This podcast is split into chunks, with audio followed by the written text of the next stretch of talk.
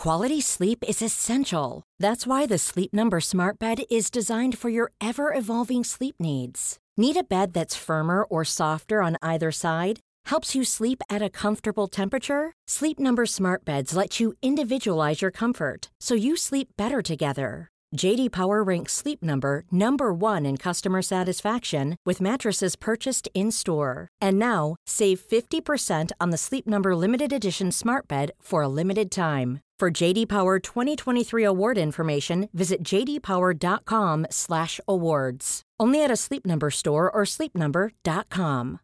Here's a cool fact. A crocodile can't stick out its tongue. Another cool fact, you can get short-term health insurance for a month or just under a year in some states. United Healthcare short-term insurance plans are designed for people who are between jobs, coming off their parents' plan, or turning a side hustle into a full-time gig. Underwritten by Golden Rule Insurance Company, they offer flexible, budget friendly coverage with access to a nationwide network of doctors and hospitals. Get more cool facts about United Healthcare short term plans at uh1.com. Today's episode is sponsored by my LYT Daily online yoga classes. This is an exclusive pass into my personal practice and program that I created from experience as a physical therapist and 20 years developing my LYT yoga methodology. There is a different class with me every day, including special monthly live streams, so you can feel your most lit up anytime and anywhere. Get a three day free trial today by going to movementbylara.com and clicking daily classes. Let's get moving. Good movement, and welcome to Redefining Yoga, a Movement by Lara podcast which is designed to investigate all aspects of the modern evolution of yoga from my background as a physical therapist and lover of movement. My mission is to help everyone find freedom through smarter and safer movement patterns so together we can be uplifted, benefiting all beings everywhere. Today, I have my triplet brother, John Frank, on the podcast again. He is a regular contributor. He is an anatomy genius and movement specialist. And it's always fun to have him on here to talk about anything. I could literally just, I feel like I could just push a button and ask him about any part of the body, any part of history, any part of art, any part of quantum physics, and he knows the answer. He is literally like a walking encyclopedia, my own Google app here. So let's welcome John back today as we talk about the SI joint, otherwise known as the sacroiliac joint. Enjoy. Welcome back, John. Hi, Laura. How are you, how are you doing? I'm good. I'm good. It's always funny to talk to you in here. Um, today we have a really interesting topic uh, the sacroiliac joint, otherwise known in the PT world and other worlds as the SI joint. And what I found over the years is this is a mysterious area, um, kind of poorly understood by the population, I would say, at hand, an easily targeted area of complaints. People talk about their SI joint is painful, it's out of place, it's you know too mobile, blah blah blah blah blah. So what I want to talk about is um, I know you have worked with a lot of people. You are quite an expert on this area.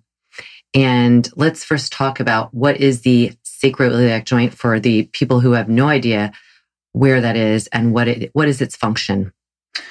Um, so the sacroiliac joint is the joint between the ilium, the ilia, which is the main pelvic bone that you, if you put your hands on your waist, you'll feel it, um, and um, uh, and the sacrum, which is the um, it's the bone between the coccyx, the tailbone, and the the lumbar spine. So it's a in, in humans is a is a triangle, a keystone shape, um, very wider at the top, more narrow at the bottom, and that's different from uh, let's say chimpanzees, gorillas, or such. Um, for because we're bipedal, so that was an evolutionary adaptation to make us uh, to make it more steady, uh, more stable as the forces transfer from the ground through the legs through the spine. Um, so that's that's the that's kind of the basic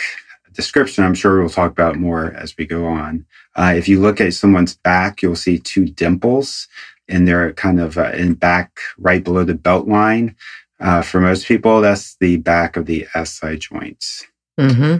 Right. And so the SI joint, when people just say they have low back pain, um, often it is around the SI joint. And what have you found in your experience as a physical therapist and in the research that you have um, read? And um, what have you found is the actual, often the cause there? Is it the SI joint, something going on there? Is it actually low back pain? Well, I mean, so the first 10 years of my career as uh, PT, I, at least I was, uh, I had been taught that it can be out of place. Um, and there's all these series of tests you do to see if it's up slipped, down slipped, rotated, all these terms. Um, uh, but uh, my instructor at Was- Washington University, Shirley Sahrmann, was way before her time as a lot of stuff. She said it doesn't move that much. Uh, why would it move? You know, your body tends to move at the the least stiff area. So if you see a one pelvic bone is higher, let's say the right is higher than the left, uh, what's more likely likely that's an upslip or that your right lower lumbar spine is side bent.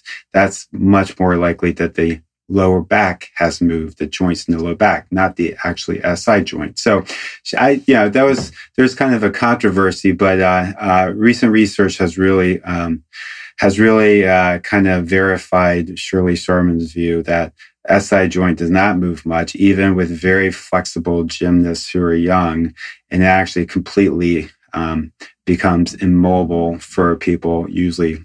Uh, it gets it gets more less and less mobile as we get older. And when you're 40 50 it becomes very uh, almost no movement at all but it still has a function. So anyway um, that's uh, the function changes a little bit as we get older. Um, initially it has a little movement and that can help dissipate some of the forces with, with walking and running.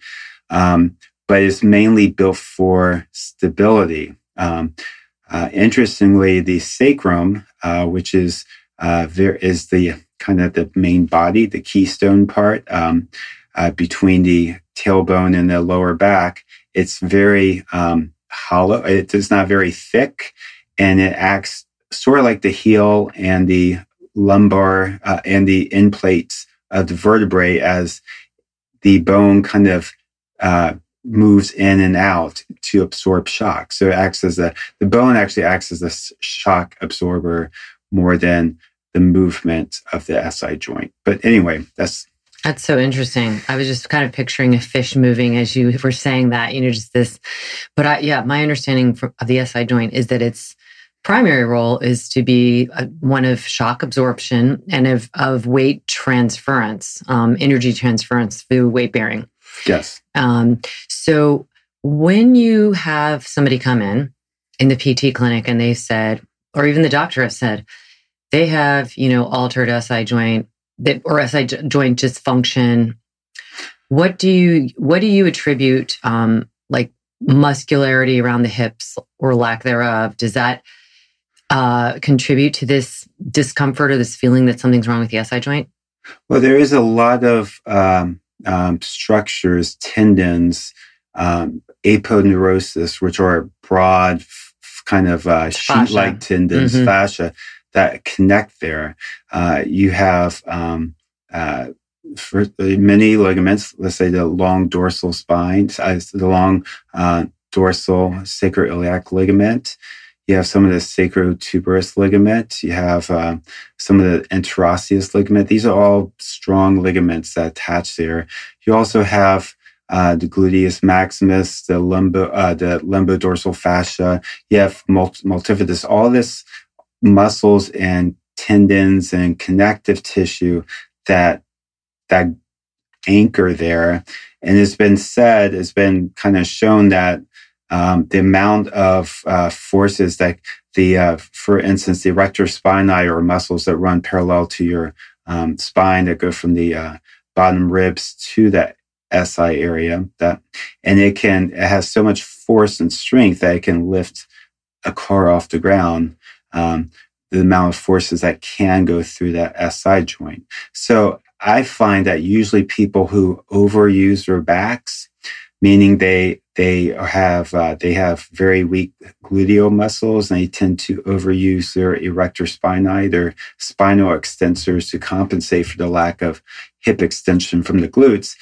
They tend to get a lot of forces around that SI area through that tendon aponeurosis, and that's or tendon uh, connection to the SI joint, and that tends to be the uh, I, I that's what I see. Um, right. So it's it's what John is saying is um, the the SI joint is not like out of place or a problem itself. It's that the, all the soft tissue around it, the connective tissue, aponeurosis is another name, fancy word for fascia.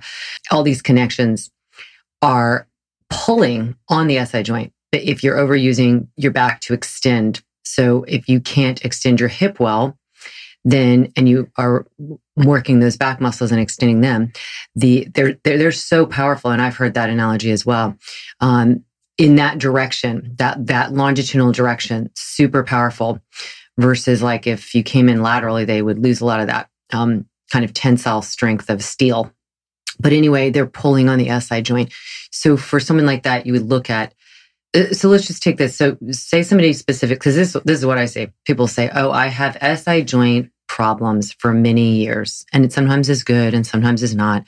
But it's really kicked in lately. I've been sitting a lot and now my SI joint feels really wonky.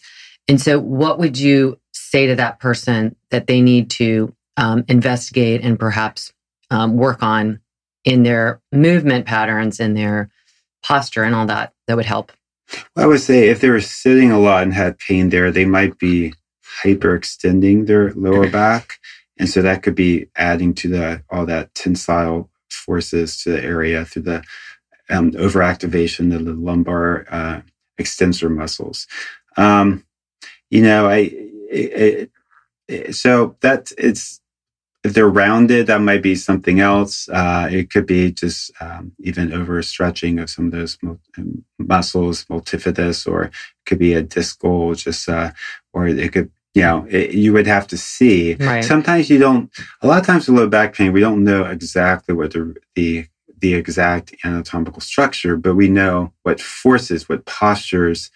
Uh, you try to see what kind of how they're sitting, how they're like doing their resting posture, standing, sitting, how they're moving, or you know when they pick up, uh, when they tie their shoe, uh, and you try to see what kind of forces and movement patterns and sometimes you don't even need to know exactly what's going on, even though you have, you do have your suspicions and you have a hypothesis, but it's really, you, you, you, you minimize the dangerous or the damaging forces and movements through that area.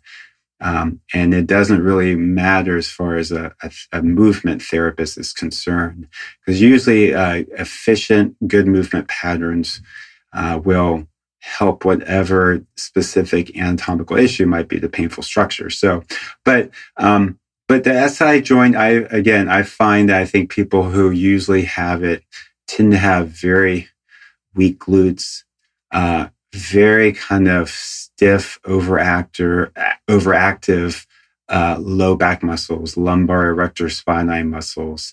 And, um, so that's what I see the most. Um, yeah. And the people that, come into yoga and you know there's a lot of literature in yoga that talks about the SI joint spends a lot of time on that. And what i would say based on what what what i've seen and based on what you're saying is that if those people are coming in with these movement patterns already ingrained and then they are working in ranges like doing a cobra or even in a crescent lunge let's say and they're trying to extend they're trying to really create axial extension but probably because the back is so used to overly extending in a way um, or overly recruiting those extensors. They're really arching and punching, kind of punching that, um, the SI joint area um, forward. In other words, kind of shortening, almost scrunching around it. So that would mean that those soft tissue structures are feeling the compression. It's not that the SI joint is necessarily getting damaged. It's more that it's just that they've oh, they're continuing to overly recruit them, and yoga isn't really helping it. It's only overemphasizing. Is that what you think? Yeah, yeah, uh, definitely. You know, so uh, uh yeah, there's two parts. Again, there's a um, the SI joints. There's the what we call diarthrodial joint, which is a synovial uh, joint, which is like it, is, it has hyaline cartilage and synovial fluid, and that usually helps to reduce friction between the two surfaces of a joint, like the hip, let's say, or the knee or shoulder. Now, in the second decade of life, so over 10, the part that's that type of joint becomes a lot rougher. The surfaces of the uh, of the sacrum and the ilium where it connects, they become rougher. They still have hyaline, hyaline cartilage, but it becomes rougher. Um, there becomes a ridge that forms between uh, the two uh, the two uh, bones of the joint. So uh, the first decade of life, the joint can move in almost all three planes and combinations of planes. But after the second, uh, after the first decade and, and starting with the second de- decade of life, it just moves more forward and backwards and what we call the sagittal plane. Like if you bend your elbow and straighten your elbow, that plane. And then it becomes even, uh, with puberty, it becomes more and more stiff. Um, and, um, and this is talking about the the more mobile part of the joint. There's the interosseous, which is behind the synovial part of the joint. And that's always been more stiff. Mm-hmm. And then, you know, by the time you're 40, 50, 60, it doesn't move much at all, or if, if anything. So, um, so what are your thoughts about like, um, if we know that, that it doesn't move much at all, is there a way that it could actually be um, I, I don't want to use the word injured, but at least uh, damaged a little bit if you're trying to force it to move? Well, if you, uh, like, for instance, people who fall a long distance, let's say construction worker, and it kind of, they land on their feet, that type of force could uh, theoretically, and that probably has kind of created an upslip with that ilium mm-hmm. moves upward compared to the sacrum but that's that's a lot of forces and they've done they've done you know they've done uh, tests where they take cadavers and they cut all the ligaments away except maybe one the long dorsal ligament which is and, and they're trying to pull it pull it apart and they really can't because mm. there's something called form and force closure the force the form closure is just the shape of the keystone shape of the the sacrum as it rests between the two ilia um, and also the uh, the really uh, rigid uh, kind of uh, you, the surfaces are very um, are very not smooth. They form dents and bumps that I, I say it's almost like a jigsaw puzzle. It is, bit. and that the, so the coefficient of friction which means it doesn't, there's not a lot of sliding. It's like, you know, you want your shoulder and hip to be like ice. You want no friction. You want it to smoothly move on each other. It's two bones. This is not like, uh, this is very, uh, there's not a lot of movement at all and no movement eventually. Mm-hmm. So it takes a lot to really do that. So, um, I'm curious, the other like, uh, primates, they, so before we became bipedal, um, was there is that a smoother area for them? They they have a uh, well they have no it doesn't move it, it, doesn't oh. move at all actually. Oh, okay. So the uh, this the, the the part on this the the sacroiliac joint in the like say a chimpanzee is very very small. Um, so it's not there's not a lot of uh, um, cir- uh, uh, circumference to the area. I mean, it doesn't move at all. Uh, they're swinging through trees. It's uh, the the sacrum itself is more like a rectangle so it's not like a triangle it's more like a rectangle. So um, it doesn't uh, you know it doesn't move at all. I mean when it does in, in humans si joint it kind of moves probably for the first 30 years of life. It, there's a small what we call nutation counter nutation the sacrum um, as you as your heel hits the ground uh, when you're walking it, uh, the sacrum rocks forward a little bit, and that helps absorb some of the uh, shock. uh, but it's, it's held together by a lot of ligaments. The bite, the hamstring helps to uh, support um, the joint too during that heel strike phase. Um, and um, it's um, and then becomes you know it becomes stiff. But the wider part helps to disperse the forces. First of all, it helps to support the forces going through the spine. Unlike a chimpanzee uh, sacrum uh, that doesn't walk upright, there are a lot more vertical forces going from the um, going through that area. Um, so the keystone shape and the wider uh, part helps to dissipate some of the forces and stabilize those vertical forces. And the sacrum itself, it has very um, thin outer bone called cortical bone that has a lot of kind of sparse, uh, what we call trabeculae or a cancellous bone, which is just kind of like cotton candy a little bit. If you think about cotton candy, you see these bony whiffs going everywhere. Uh, mm-hmm. And so that's good for absorbing impact. So the calcaneus, the heel bone is like that, as well as the end plates of the vertebrae, which are the most important shock absorber in the spine, not the disc, but the end plates. They, they kind of bulge, those thin cortical bone bulges in and out to absorb shock. So and that's why you get more sacral fractures and ilia, ilia, uh, iliac fracture because there's a thinner bone. Mm-hmm. Um, but the chimpanzee, I mean, so for, for them, is it different? It, it's uh, it's really uh, the, the it has changed a lot to go to accommodate walking on two legs. It becomes wider. Um, uh, the, the, actually the bottom uh, lumbar vertebrae becomes sacralized. So they used to be, uh, you know, seven lumbar vertebrae. The last two become part of the sacrum, and that's why it's wider there. Um, because of the fusing. Because yeah. of the fusing. So, um, yeah. So it's it's an it's an important joint. Uh, more the, the most it does help to kind of transfer forces through the leg, through the spine. Um, and it, it it kind of does it mainly by being stable, but there's some movement, at least for the first few decades of life. And the, the bone itself, the sacrum is, helps to uh, absorb shock. Now, getting to the connective tissue, because so say there's, could there potentially be soreness in the connective tissue around the SI joint from sure. like really kind of poor um, mechanics? So we know that the the glute, the um, hamstrings, which we've talked about before, come and insert on the ischial tuberosity, and then there's there's connective tissue that's shared with that, the sacrotuberous ligament, yeah. that also comes up into the sacrum. Like so, in theory, if you're really not that strong in your extension pattern with your hamstrings and your glutes, mm-hmm. and all those con- that connective tissue, there's just not like strongly activated could that come up and pr- have its own kind of not not shearing but just impact on the um, SI joint connective tissue surrounding it?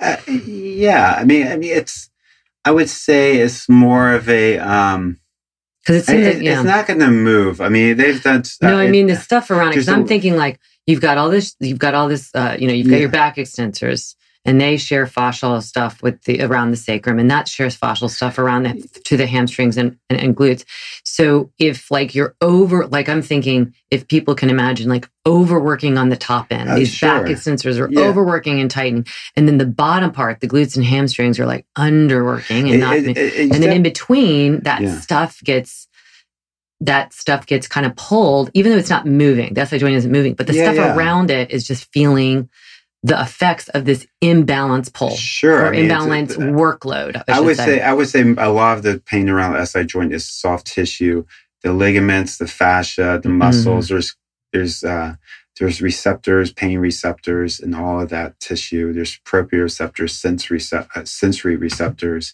So that's yes, too much movement or too much forces going through there, um, and it's not absorbed other places, mm-hmm. it, it, it, can definitely uh, impact. I mean, SI joint is very pain in the area is fairly common. Yeah, it's just not from uh, the what, joint moving. It's, like, yeah, it's not yeah. from the joint moving. Right. Uh, even yeah, I mean, even pregnant women who are hyper. That's when they're most flexible. Even then, it's really minimal movement, relatively speaking.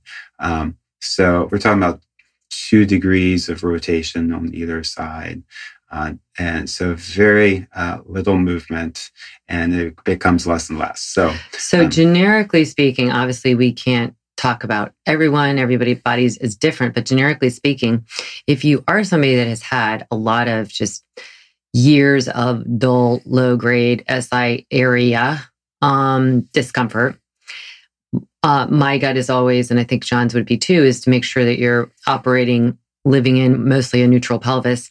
And then within that, working collaboratively around the that central part of your body. So that means turning on and turning up the gluteal activity, um, working on the pelvic floor, the the energy up from the between the area of the ischial tuberosities and between the uh, tailbone, the coccyx, and the pubic bone, all this webbing there. There's a lot of connective, strong fascial connections there that contribute to this kind of up, up, upload of energy from the floor.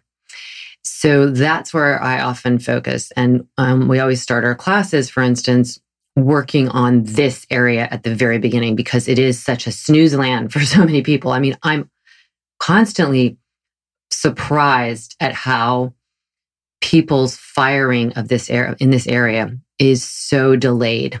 Yeah, I mean that's is that what you would think is one of the bigger problems? Yeah, it is for sure. Um, so, I mean, so for instance, most people I see with this SI joint, or at least a lot of this pain, and if you look at their someone's back, you trace it around the belt line, just below the belt line, you see these two dimples. That's the back of the joint. A lot of them are older men who have a it, it, doesn't move at all, this SI joint. So why do they have pain? Well, a lot of times, you know, if your center of mass is a little bit forwards, um, let's say your shoulders are rounded and maybe your hips, front your hips are tight, then your lower back muscles have to work overtime to keep your center of mass from being displaced forward by gravity. And that's the overactivity of the lumbar erector spinae muscle. So just ima- oh, let me just let me interrupt. Just imagine this. Have you ever seen a kid who like there's a parent and there's like a little toddler and they're about to run, you know, and the parent like grabs their jacket and is holding them from running forward and they're like leaning and the parents like grabbing the jacket, right? So they're not going to run away from them. And there's that's like the grabbing of the jacket is like the the muscles grabbing you from this weight being displaced forward. Now you're not leaning forward like a kid is, but you're what John is saying is you're off you're off center. And so just imagine that, that long jacket is all of your extensors just kind of trying to hold your front body back in space. So anyway. Yeah, that's a good analogy. That's exactly right. Um, so the delayed firing, if you put someone on their back stomach and let's say you put a pillow underneath their hips or something mm-hmm. to give them, so they're not at the end range of their of their extension, and you ask them to lift their straight leg. I mean, often you'll find that the the hamstrings the first thing that kicks on and maybe maybe the glute fires maybe it doesn't. And then the lower back usually twists and a lot of times they'll push uh, the opposite leg the front of their leg into the ground to kind of jack it up.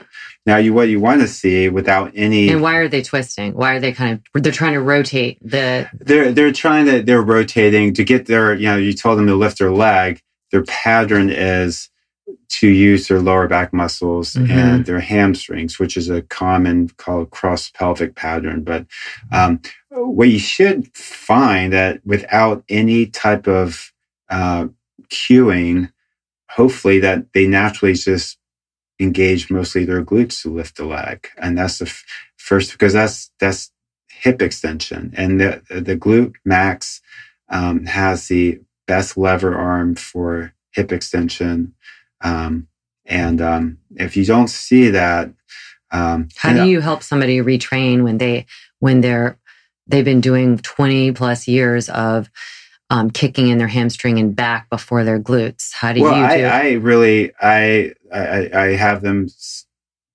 put their hands on my glutes and see how I do it. Mm-hmm. I put my hands and dig into their glutes. Mm-hmm. So a lot of times when you, yeah. you dig feedback, in, you, yeah. it's a feedback as well as a facilitator, a contraction. You push into it. Mm-hmm. Um, And, and, and the body actually uses that through fascial connections, that pushing to wake up muscle contractions and, and, mm-hmm. and, and facilitate it. But um, uh, it, it's sometimes, uh, you know. Does uh, a slight posterior tilt of the pelvis also help? I I don't know uh, mm-hmm. because the hamstring, the, the the glute is not a huge posteriorly tilter of the pelvis. I would say it's more of an anti forward tilter of the pelvis. Mm-hmm. The ham, because of the lever arm, it doesn't have, it doesn't move the pelvis. It, it prevents it from moving, tilting excessively forward from the low back. Uh, but it does not really strongly posteriorly tilt it.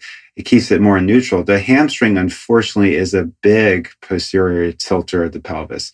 So when you connect, when you, a lot of times you'll see that um, when you ask someone to ex, like in the bottom of a squat, you ask them to extend their hips um, instead of like just keeping the uh, pelvis in neutral and just pushing through the feet into the floor uh, through glute max and with others uh, pushing down. They'll they'll tend to rotate their pelvis backwards and they'll curl their pelvis as they come up.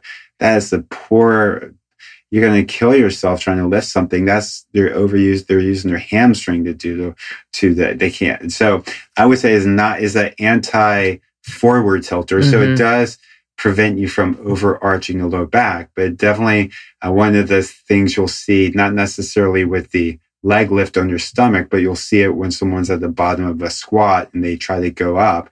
If they curl their pelvis backwards, uh, that's the note. That's that shows me they, they have no idea how to use their glutes. They have no idea how to keep just a neutral pelvis. So, and you see that a lot with Pilates. I mean, uh, there's two styles of Pilates, but they tend to, you know, a lot of them tend to think that overly posterior, a, a posterior really. Mm-hmm. Is, is the answer to prevent back stability. That's a very unstable back, in fact.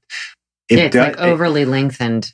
Yeah, and, and, and, the mm-hmm. spine mm-hmm. is very unstable in the flex position as far as the the one vertebrae sliding forward on the other. It's more stable in a neutral. Neutral.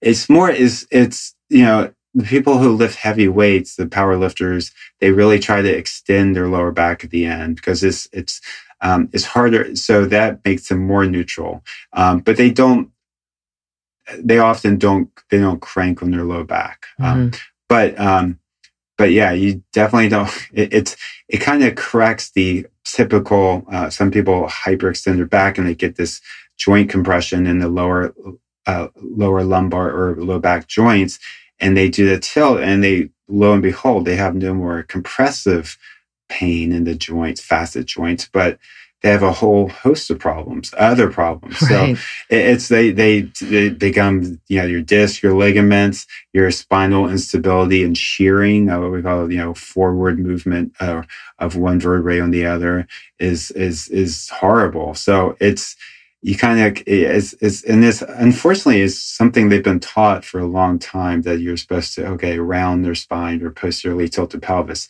You keep a neutral pelvis and uh, neutral is the key. Um, yeah, neutral is is the, where we want to live and move.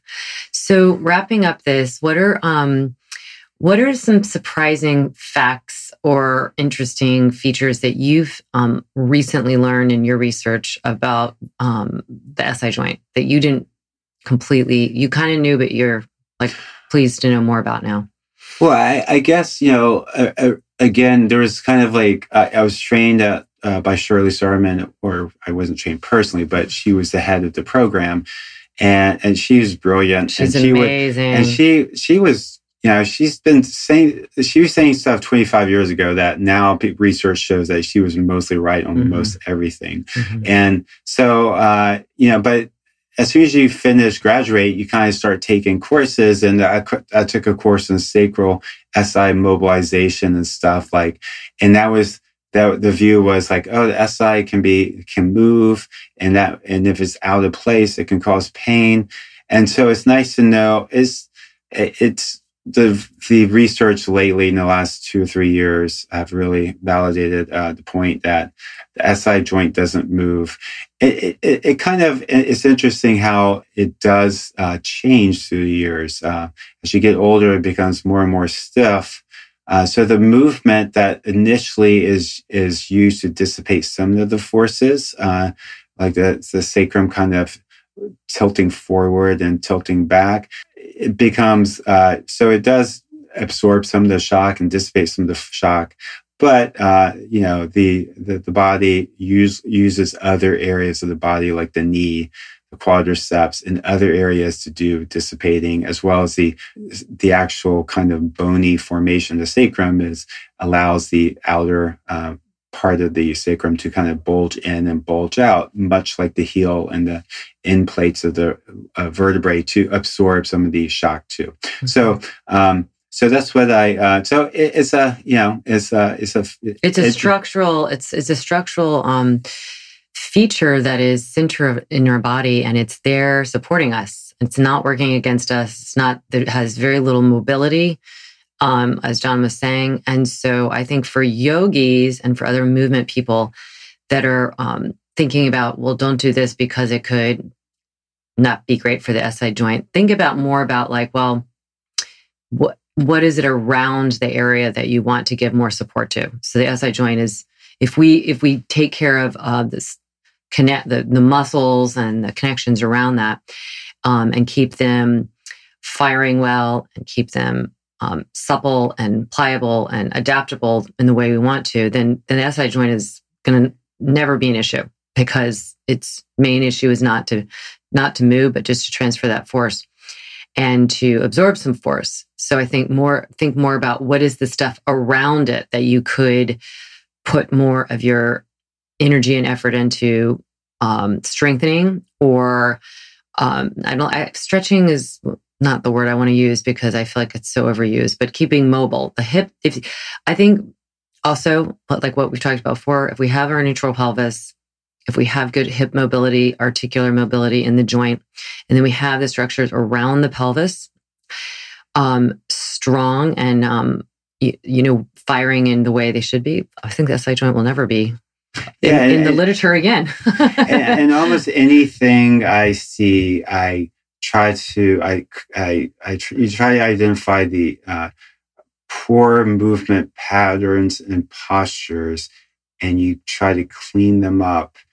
Um, and if you do that, whatever area is painful usually will get much better. So you still, and, and, within that movement, there's everyone's a little bit different. So there's variability, but there's principles uh, that remain. And if you can change that, um, uh, you don't you don't have to be so fixated on one, you know, what anatomical feature is painful, and mm-hmm. you know, uh, it's really about a lot of it's just moving better and uh, better uh, po- dynamic and static posture. So, okay, great. Well, thank you, John. Um, we're going to close off this talking about the sacroiliac joint, and I'll give you one more little um, tidbit because next week I will have a podcast on the other joint that's similar to SI joint. So, the SI joint, the sacroiliac joint, is the area where the um, axial skeleton, which is your spine, ribs, pelvis, comes together with your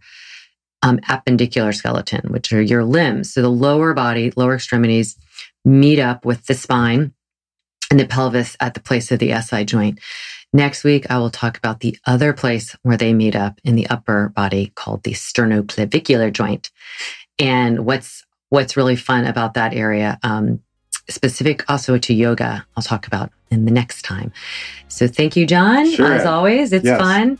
And make sure you write us if you have any questions for John at podcast at movementbylara.com.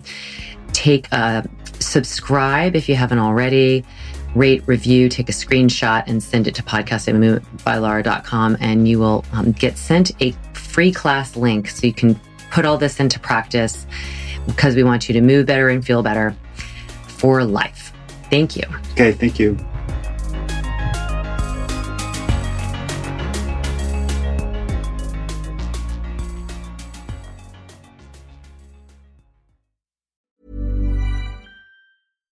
Hi, I'm Daniel, founder of Pretty Litter. Cats and cat owners deserve better than any old fashioned litter. That's why I teamed up with scientists and veterinarians to create Pretty Litter. Its innovative crystal formula has superior odor control and weighs up to 80% less than clay litter. Pretty Litter even monitors health by changing colors to help detect early signs of potential illness. It's the world's smartest kitty litter. Go to prettylitter.com and use code ACAST for 20% off your first order and a free cat toy. Terms and conditions apply. See site for details.